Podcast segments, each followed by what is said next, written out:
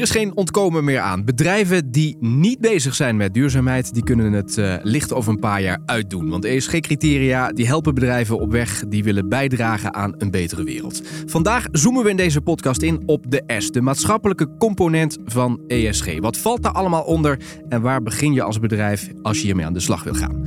Welkom bij Vooruitgang Ontcijferd. Dit is een XTR branded content podcast in samenwerking met KPMG. Mijn naam is Tom Jessen en bij me zijn duurzame voorlopers van het eerste uur die hier alles over weten. Namelijk Annelien van Meer, duurzaamheidsadviseur bij ASR. Fijn dat je er bent. Dank je. En Louise uh, Vitupil, senior manager business and human rights bij KPMG. Goed dat jullie er zijn. Dank je wel. We gaan uh, met jullie uh, doorpraten over dit onderwerp. ESG staat voor Environmental, Social and Governance. die criteria die laten zien hoe een bedrijf bijdraagt aan een duurzame wereld. Nou, over milieu en governance hebben we het in een andere aflevering al uitgebreid gehad. In deze aflevering zoomen we dus nader in op die S, die maatschappelijke component van ESG. En dat is ook nogal breed. je denkt, oh, dat is die S, dus we gaan het best wel versmallen. Maar die S is ook nog ontzettend breed. Louise, wat valt dan allemaal onder, onder die S? Nou, daar kan van alles onder vallen. En dat ligt er eigenlijk aan aan wie je het vraagt met wat voor antwoord ze zullen komen. Um, dat gaat eigenlijk over hoe verhoudt een bedrijf zich tot de maatschappij, dus tot society. Dat kan zijn hoe gaat een bedrijf om met um, mensenrechten, hoe gaat het om met ongelijkheid binnen de eigen organisatie. Um, en het is dus een containerbegrip en afhankelijk van wie je het vraagt, en dat zullen we ook uh, horen als we met Annelien in gesprek gaan, uh, kiest een bedrijf daar topics uit waar ze uh, bijzondere affiniteit mee hebben of waar ze een impact kunnen maken, positief of negatief. Ja, exact. En hoe, hoe bepaal je dat dan als bedrijf? Wat, wat, hoe leg je dat langs die meetlat? Uh, nou ja, het uitgangspunt is dat je als bedrijf eerst gaat kijken naar waar heb je een negatieve impact op mensenrechten. En dat betekent dat je heel goed moet kijken naar hoe ziet je waardeketen eruit en waar zit je negatieve impact. En dat is dus eerst een focus op risico's voor de maatschappij. Mhm. En dat kan zijn hoe verhoud je je tot vakbondsvrijheid. Het kan gaan hoe ga je om met een leefbaar loon. Ehm, maar het kan ook bijvoorbeeld zijn hoe kun je een positieve impact maken op uh, de levens van je werknemers of van de gemeenschappen waarin je opereert. Precies. Nou, je geeft al eigenlijk uit je antwoord blijkt al hoe breed het is. Hè? En we gaan zo meteen uh, concreet kijken hoe je daar misschien wel één element uit kunt halen om mee aan de slag te gaan. Annelien, jullie hebben dat ook gedaan bij ASR. Daar yes. gaan we straks ook naar kijken hoe jullie dat hebben gedaan. Maar eerst eventjes, wat heb je hier nou aan als bedrijf aan die S? Nou ja, je kan er ook hele mooie producten en diensten natuurlijk voor ontwikkelen. Want als je denkt aan uh, de maatschappij en alle uh, oplossingen die we daarvoor moeten vinden, dan kun je daar ook als bedrijf op inspelen. Um, dat noemen we eigenlijk een beetje shared value denken. Het idee dat je als maatschappij niet alleen producten en diensten ontwikkelt voor je eigen financiële winst, maar ook om bij te dragen aan maatschappelijke oplossingen. Nou zijn er natuurlijk ook initiatieven al op die E en die G, waar ik het net in mijn inleiding over had. Hoe mm -hmm. rijm je dat met die initiatieven die je dus wil gaan nemen op het S-vlak? Nou, die hebben eigenlijk allemaal met elkaar te maken. En dat zie je ook bijvoorbeeld bij uh, recente juridische uitspraken, waarbij gezegd wordt: je moet milieuschade voorkomen om zo geen mensenrechten te schenden. Dat is denk ik één kant. Uh, op de G zit bijvoorbeeld ook een stuk governance qua uh, corruptie en witwassen. Dan zie je ook weer dat corruptie heel sterk verbonden is met mensenrechten. Want enorm corrupte uh, zaken doen in enorm corrupte landen zorgt vaak ook dat mensenrechten niet beschermd kunnen worden. Dus dat heeft, hangt allemaal met elkaar samen. En je kunt heel vaak dezelfde instrumenten inzetten op zowel de E als op de S als op de G. En daar als bedrijf een heel goed programma voor optuigen om die risico's op alle vlakken tegelijkertijd zoveel mogelijk te beperken. Ja. Heb je dat ook gemerkt, Annelien? Uh, ja, zeker. Het hangt allemaal met elkaar samen. Als je ook kijkt naar uh, milieuthema's, hebben vaak ook een hele sociale component. Neem bijvoorbeeld het thema klimaatverandering en energietransitie. Dat noem ik ook niet, niet toevallig, want dat is ook een van de drie kernthema's in onze duurzaamheidsstrategie. Maar dat heeft heel veel sociale aspecten in zich. Als je denkt aan de energie, energietransitie, dan kan die niet slagen als niet iedereen daar ook in meegaat. Als die dus niet inclusief is. Ja, interessant. Ja. Uh, we hebben Nederlanders ook gevraagd van um, uiteindelijk, hè, wat jullie ook vertellen, draait het om hoe ga je dit nou terugzien bij de dienst of het product dat een bedrijf maakt. En uiteindelijk een consument gaat daar een bedrijf ook weer op uh, nou, beoordelen. Dus ik ben de straat op gegaan om aan Nederlanders te vragen van oké, okay, waar let je nou op als je een product of een dienst beoordeelt? Komen deze criteria die we net hebben gehoord dus ook terug? Laten we even luisteren wat uh, Nederland daarvan vindt. Hey, als je een product koopt, waar let je dan op? Uh, als eerste let ik wel op of het een duurzaam product is, maar ook waar het vandaan komt. Dus niet per se, uh, of niet alleen hoe het is gemaakt, maar ook wie het heeft gemaakt. Uh, dus ik vind het niet fijn om producten te kopen die bijvoorbeeld uit Rusland komen of uit China. prijs, kwaliteit. materiaal, hoe het gemaakt is, ook wel. Uh, wel. Ja. Als eerste denk ik wel de prijs. Misschien ook omdat ik nog student ben, dus niet financieel breed heb. Ik zou graag wel meer duurzame producten willen kopen. Um, dus als, uh, als ik me dat kan permitteren, dan doe ik dat ook. Maar um, het verschil tussen prijs tussen een niet duurzaam product en een duurzaam product kan soms best wel uiteenlopen. En ik denk dat ik als student zijde misschien dan nog niet helemaal de financiering heb om dat uh, te kunnen aanschaffen. Maar ik vind het zeker ook met de duurzaamheid lastig. Omdat ja, toch veel bedrijven ook wel aan greenwashing doen.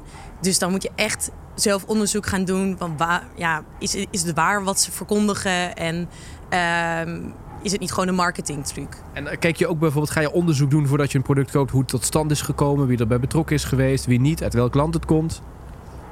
Oeh, nee, eerlijk gezegd, nee, weinig. Nee, het gaat bereikt een beetje tot waar het van gemaakt is. Dat, uh, ja. Als ik bijvoorbeeld tegenwoordig zie staan, made bij China, dan denk ik er wel twee keer over na dat dat natuurlijk eigenlijk niet goed is om die uh, zeg maar om dat land op die manier te supporten. Terwijl misschien twee jaar geleden had ik daar minder lang bij stilgestaan. Maar koop je het dan ook bijvoorbeeld niet? Um, die, daar is, die stap heb ik nog niet gemaakt. Maar dat is denk ik wel de volgende die langzaam erin gaat komen. Oké, nou dankjewel. Alsjeblieft. Ja, dat zijn dus de antwoorden die we op straat hebben gehoord. Als je als bedrijf dus aan de slag gaat met ESG eh, e en dus voornamelijk ook met die S, dan is de valkuil dat je dat zonder focus doet. Eh, je moet een helder doel voor ogen hebben. Jullie zijn bij ASR daar een tijdje mee eh, aan de slag.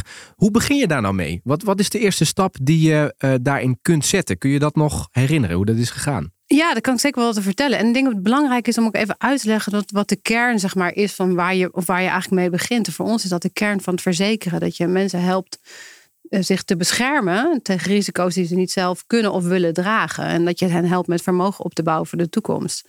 En bij ons vertaalt, vertaalt zich dat ook dat we de zorg dragen voor een houdbaar toekomstmodel. En dat je daarin met alles wat je, wat je doet, dat je daar rekening mee houdt. En dat is ook het beginpunt geweest voor onze duurzaamheidsstrategie. Um, en daarna zijn we begonnen met het identificeren van wat is dan precies onze maatschappelijke impact, wat Louise net al zei. Hè? Van waar heb je invloed op en wat zijn de blijvende effecten van jouw bedrijfsactiviteiten?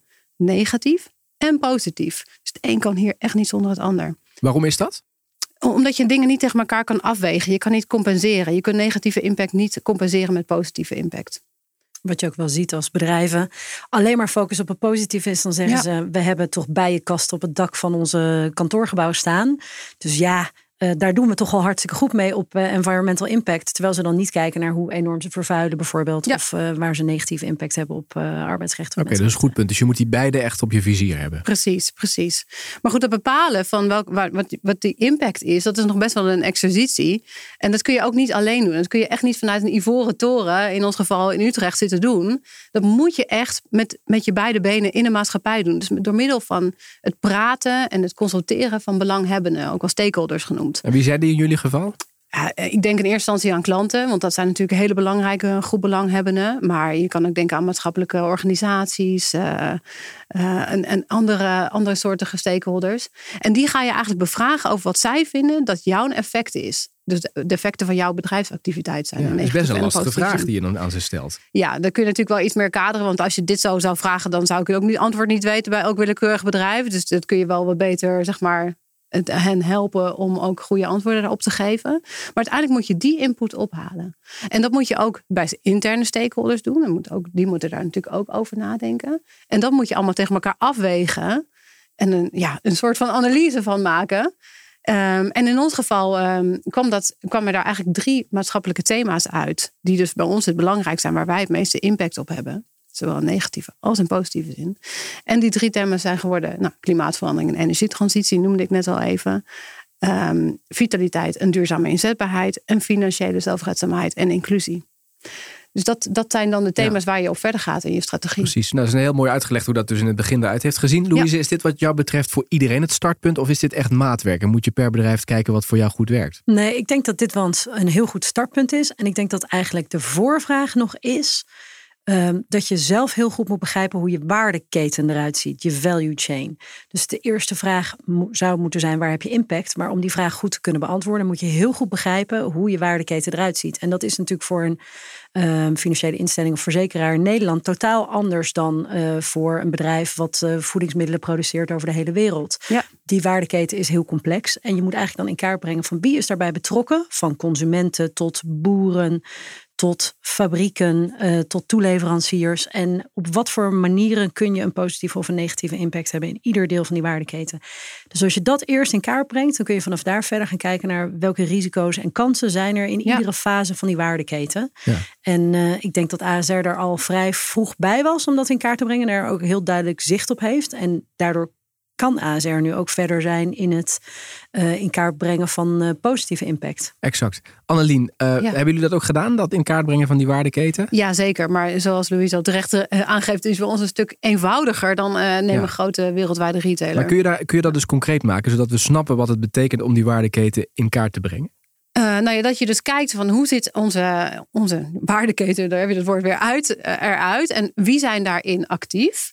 En uh, wat is de impact ook weer van elk, elke schakel daarin? Ja. En als je het dan hebt over bijvoorbeeld een product wat jullie of een dienst die jullie ja. hebben, hoe doe je dat dan? Nou, bijvoorbeeld, wat, hoe gaat de distributie van zo'n product of een dienst? Hè? Via financieel adviseurs tussen personen. Hoe verkopen die dat? Wat, wat voor informatie brengen die over naar de klant? zo. En wie ja. is je klant, neem ik Precies, aan? Precies, ja, uiteraard. Ja. ja, want als je het hebt over waardeketen, dan heb je het ook niet alleen inderdaad over de productiekant van zaken. En bij ons, wij, wij produceren niks, we zijn geen fabriek natuurlijk. Maar je kijkt ook hoe wordt het gebruikt. Ja, wat ik ook ja. nog wel interessant vond, Louise, is wat Annelien net zei: van we zijn echt in gesprek gegaan met de mensen voor wie we het eigenlijk doen. En we zijn hen een vraag aan het stellen. En met die input zijn we aan de slag gegaan. Wat is wat jou betreft daar de toegevoegde waarde van? Nou, dat is echt schoolvoorbeeld, vind ik. Dus de, alleen al dat vind ik uh, toegevoegde waarde. Mhm. Mm -hmm. Nee, dat schrijven de richtlijnen ook voor. Dus die zeggen ook, je moet consulteren de mensen om wie het gaat. Anders kun je alleen maar eigenlijk een uh, op papier exercitie doen van wat ja. denken we dat de risico's zouden kunnen zijn. Maar je moet de mensen bevragen om wie het gaat. En dat kan direct of dat kan indirect. Dus het kan. Maar het is wel belangrijk om, ja. sorry, ja, interruperend, maar het is wel belangrijk om ook te kijken naar inderdaad niet alleen de grote professionele belangenorganisaties, maar ook juist de kleinschalige, misschien minder georganiseerde. Ah, dat is een goed punt. Dus Uh, en de grote clubs, maar ja. ook de, de, de kleinere mensen voor wie je het doet. Precies. En, en is, Louise, denk je dan dat zij ook je de antwoorden kunnen geven waar je naar op zoek bent? Nou, dat ligt er heel erg aan hoe je de vraag stelt. Dus dat is denk ik uh, één kanttekening. En ik denk dat het voor bedrijven echt wel even wennen is. Want bedrijven zijn wel gewend aan risico's in kaart brengen, maar niet risico's voor mensen. Die kijken meestal naar risico's voor het bedrijf. En nu moet je Eens. kijken naar wat is het risico voor de maatschappij of voor Ja. de mensen op wie je impact kunt hebben. En dan is het uitgangspunt dat je hen bevraagt over waar ze impact kunnen hebben. En natuurlijk kan je de vraag stellen: hebben wij negatieve impact op mensenrechten? En daar zal een, gemiddelde consument of werknemer niet direct antwoord op hebben. Nee, dat is een hele moeilijke wel- vraag. Ja. Maar je kunt ze wel vragen: eh, hoe eh, gaan we om met jouw persoonsgegevens? precies. Eh, werk je wel eens te lang? Hoeveel uren werk je per maand? Ben je lid van een vakbond? Wordt dat gefaciliteerd? Dus afhankelijk van de context kun je, kun je bepaalde vragen stellen. En ik kan me voorstellen dat Annelien bij ASR ook specifiek gekeken heeft naar wat voor klanten hebben we eigenlijk en waar zijn risicovolle groepen klanten. Ehm, want dat is de mensenrechtenbenadering, dat je kijkt naar eh, eh, kwetsbare groepen. En eh, dat je speciaal voor die kwetsbare groepen de vragen anders inricht en ook andere informatie probeert op te halen. Annelien, hadden jullie dit allemaal in, in huis? De, de- om dit kennis? Te, nou ja, niet misschien deze kennis, maar Ja. wel om dit te doen. Want je moet dit gaan organiseren. Je, dit is Ja. iets wat, je, wat nieuw is, wat je niet eerder hebt project, gedaan. echt. Ja, Hoe, ja. hoe gaat dat? Ja, en wat ik er ook bij aan wil tekenen, het- ik zeg net, het is een project, maar het is eigenlijk een continue exercitie. Dus het is ook een, een project dat zichzelf continu herhaalt. Want Dus je bent er nu nog steeds mee herhaalt Zeker. Hmm. Ja, de maatschappij er- die, die, die is on- ontzettend aan verandering onderhevig. Dus ook jouw impact erop. En ook de, de maatschappelijke ontwikkelingen die weer impact hebben op jou als bedrijf. Dus je, het is eigenlijk een continue. En je bedrijfsactiviteiten veranderen ook. Dus Precies. Op het moment dat je een nieuw project opstart, moet je eigenlijk weer kijken Ja. wat voor impact heeft wat we nu gaan doen of wat voor product we nu ontwikkelen eh, op eh rechten van mensen. Ja, en hoe de impact daarop is. Maar hoe hebben jullie dat dan gedaan bij, bij ASR? Ja, wat, wat ik net eh, uitlegde, hè, dus die stakeholders consulteren en bevragen. Nou, dat doe je dus in, in een bepaalde frequentie. In ons geval doe je dat eh, één keer in de twee jaar. Zeg maar. Dan sta je er echt bij stil. Dan ga je dat herijken. Ja. Klopt dat nog? Zeg maar, zijn er veranderingen in? Dan wil je ook misschien dieper ingaan op bepaalde thema's. Maar dat deel snap ik. Maar Ja. daarna, dan heb je dus die Ja. bak aan informatie. Hè? Daar moet je wat mee. Ja, precies. Dus dan moet je ook elke keer kijken van moet je daar is, is er is er bijvoorbeeld iets wat je moet veranderen daarin. En moet je andere keuzes gaan maken. Moet je andere dingen ook gaan prioriteren. En kijk, al onze activiteiten die we ondernemen op deze gebieden. Daar zijn we ook continu aan het kijken van. Zetten die nog steeds in op die grootste thema's qua impact? Uh, moeten we daar misschien iets in een been bijtrekken? Moeten we een proces aanpassen? Dus dat houdt niet op, zeg maar. Ik denk daarop aanvullend, als je het eens in de twee jaar doet, denk ik dat je het al heel goed doet. En inderdaad, dan heb je een bak aan informatie. En dan is inderdaad het idee dat je daar wat mee gaat doen. Dus dat vergt heel veel tijd en energie en ook doorzettingsvermogen vanuit het bedrijf. Om niet te denken, ik heb nou een la vol met risico's en die laten we lekker liggen. Uh, want dat is niet alleen een juridisch risico. Um, maar dat is gewoon niet, dat moet niet de insteek zijn. De insteek moet zijn, je brengt die risico's in kaart en vervolgens doe je je best om daar iets van herstel en compensatie voor te bieden. Ja, en dan hebben we hier het voorbeeld van ASR aan tafel. Jij ziet vanuit je rol, Louise, ook andere bedrijven. Ja. Hoe, zie je, hoe gaan bedrijven daarmee om? Want ik kan me voorstellen, tenminste zo zou ik het doen. Ik haal er één elementje uit en daar ga ik dus mee beginnen. En dan komt Ja. de rest misschien wel vanzelf. Is Ja. dat de juiste aanpak? Nou, de rest, de- denken dat de rest vanzelf komt, denk ik, eh, is misschien wat optimistisch. Ik denk dat eh, je sowieso moet prioriteren. Eh, niet alleen bij je inschatting van je risico's, maar ook bij de vraag waar ga je beginnen met eh, remediëren. En hoe doe je dat? Dat prioriteren? Nou, er zijn heel goede richtlijnen voor waar ik niet eh, in al te veel detail in zal gaan. Maar het idee is dat je begint met de most severe impacts eh, in kaart brengen.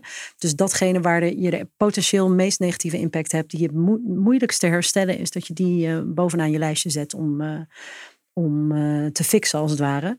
Ehm, dus daar zijn heel goede richtlijnen voor. Maar ja, je moet er wel echt mee aan de slag. Je kunt niet eh, eindigen met een rapport waar je vervolgens niks aan doet. En dat zie je ook, want er worden steeds meer bedrijven die wel publiekelijk daarover rapporteren, eh, aansprakelijk gehouden voor het al dan niet opvolgen van de plannen die ze uitspreken.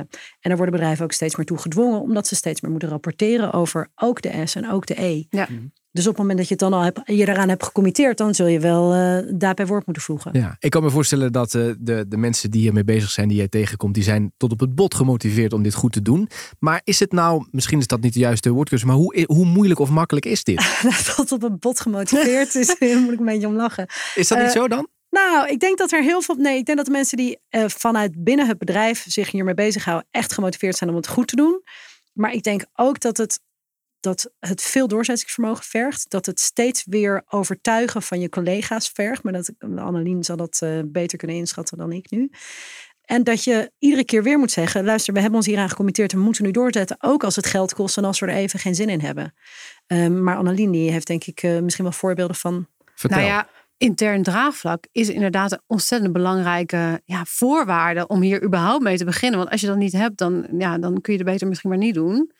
Dus dat, dat, daar zijn wij, als je het hebt over hoe zijn wij begonnen, daar zijn wij wel echt mee begonnen ook. Om daar echt voor te zorgen. En daarom zijn die interne stakeholders ook zo belangrijk. Het is echt dus nog, nogmaals niet een exercitie die je kan doen in je eentje achter een laptopje in een torentje ergens. Nou hoor je er veel over, dus je zou zeggen, Ja. oké, met dat draagvlak zit het wel goed. Maar eh, schijnbaar heb je toch altijd nog mensen te, voor je te winnen. Hoe zit het met de weerstand bijvoorbeeld? Kun je me misschien een voorbeeld geven van wat je te horen krijgt als je, dit, hè, Nou als je dat draagvlak wil creëren? Een algemene observatie van mij is wel dat, eh, dat in het Nederlands bedrijfsleven zit heel veel energie op positieve impact. Dat zie je echt heel erg terugkomen. En Daar willen mensen zich voor inzetten. Daar, daar gebeurt van alles. Er ontstaan fantastisch mooie nieuwe initiatieven. Maar negatieve impact, dat is altijd een beetje lastiger. En dat is ook wel begrijpelijk. Maar dat heeft denk ik ook met onze Nederlandse eh, karakter te maken. Ehm, en dat heb ik heel veel gezien. Ook omdat ik een tijd zelf gewoond en gewerkt heb in Zweden. Dus kan ik het een beetje vergelijken. Ehm, maar dat is wel heel belangrijk om dat te blijven uitdragen als je in een functie zit als, als die van mij. Omdat dat we dus die negatieve impact ook moeten adresseren. Hm. En ik denk dat dat heel goed gaat. Herken je dat, Louise? Ja, dat is echt ontzettend herkenbaar. Maar ik denk dat eh, bedrijven heel snel zeggen: ja, maar we doen toch ook heel veel goeds. En dat is vaak ook zo. Je kunt Zeker. ook positieve impact hebben, maar de start is ook je negatieve impact in kaart brengen en mitigeren. En als je daarna ook van alles kunt vertellen over wat je allemaal geweldig doet, dan good for you, eh, doe het vooral. Maar die negatieve impact moet je wel in, eh, inzichtelijk maken. En je ziet wel dat er steeds meer aandacht voor is met recente juridische ontwikkelingen.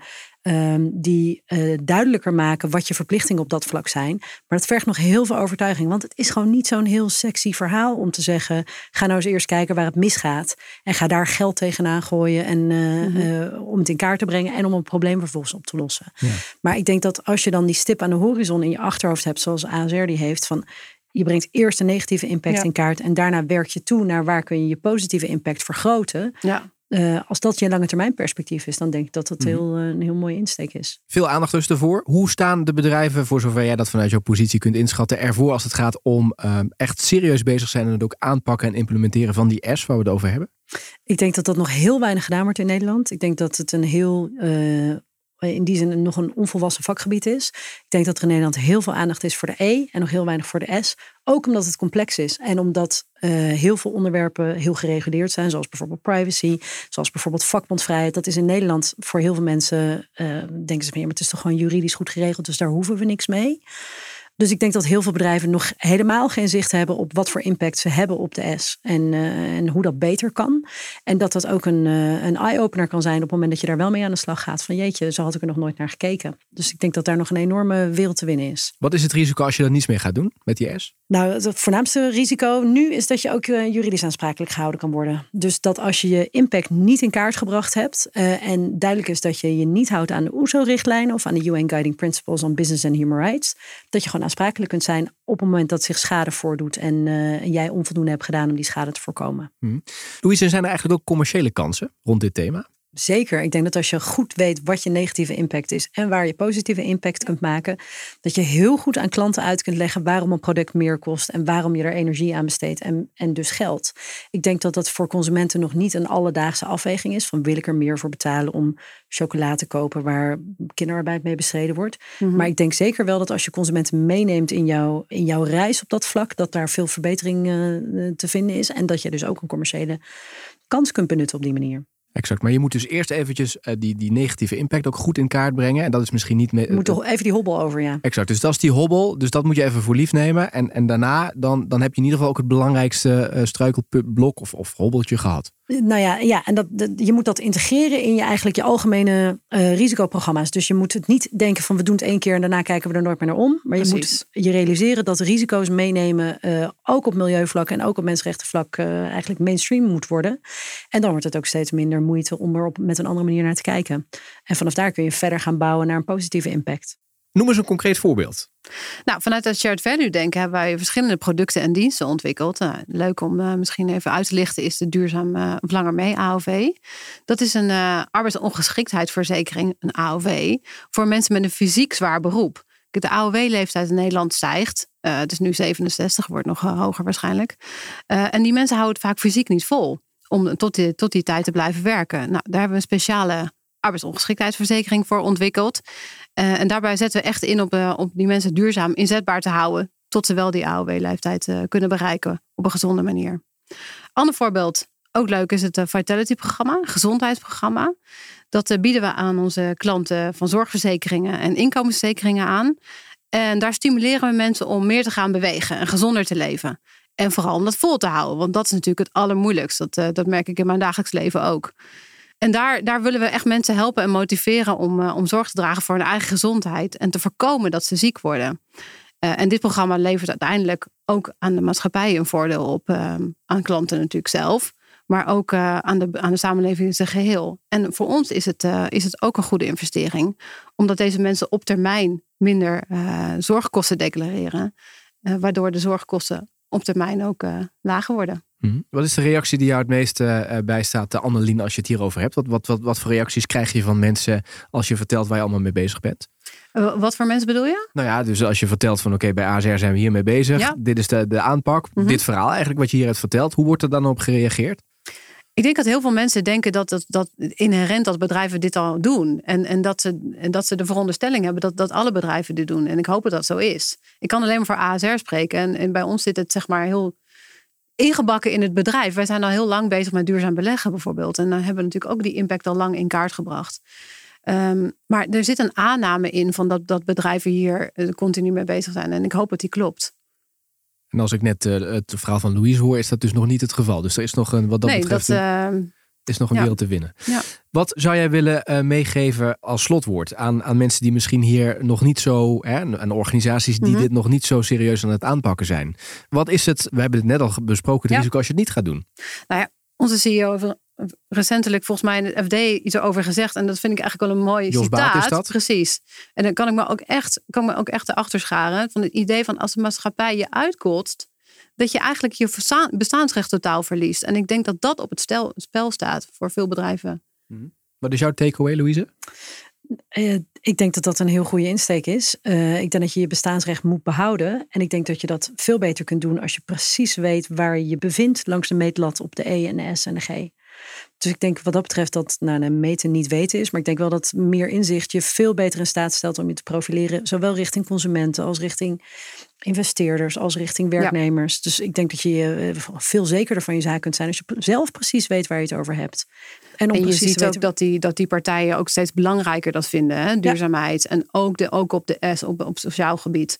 Het klanten kiezen steeds vaker voor bedrijven die ze, mhm. ze zien als duurzaam. Aandeelhouders letten er steeds meer op. Werknemers vragen erom. Je kan er echt niet meer onderuit. Dat zijn mooie slotwoorden. We hebben veel geleerd als het gaat om eh, die S. Met dank aan jullie. Dank dat jullie hier waren en dit verhaal eh, wilden vertellen. Annelien van Meer, duurzaamheidsadviseur bij ASR. Heel fijn dat je er was. Graag gedaan. En uh, Louise Vitupeel, senior manager business en human rights bij KPMG. Heel fijn dat je er was. Dankjewel. Dankjewel.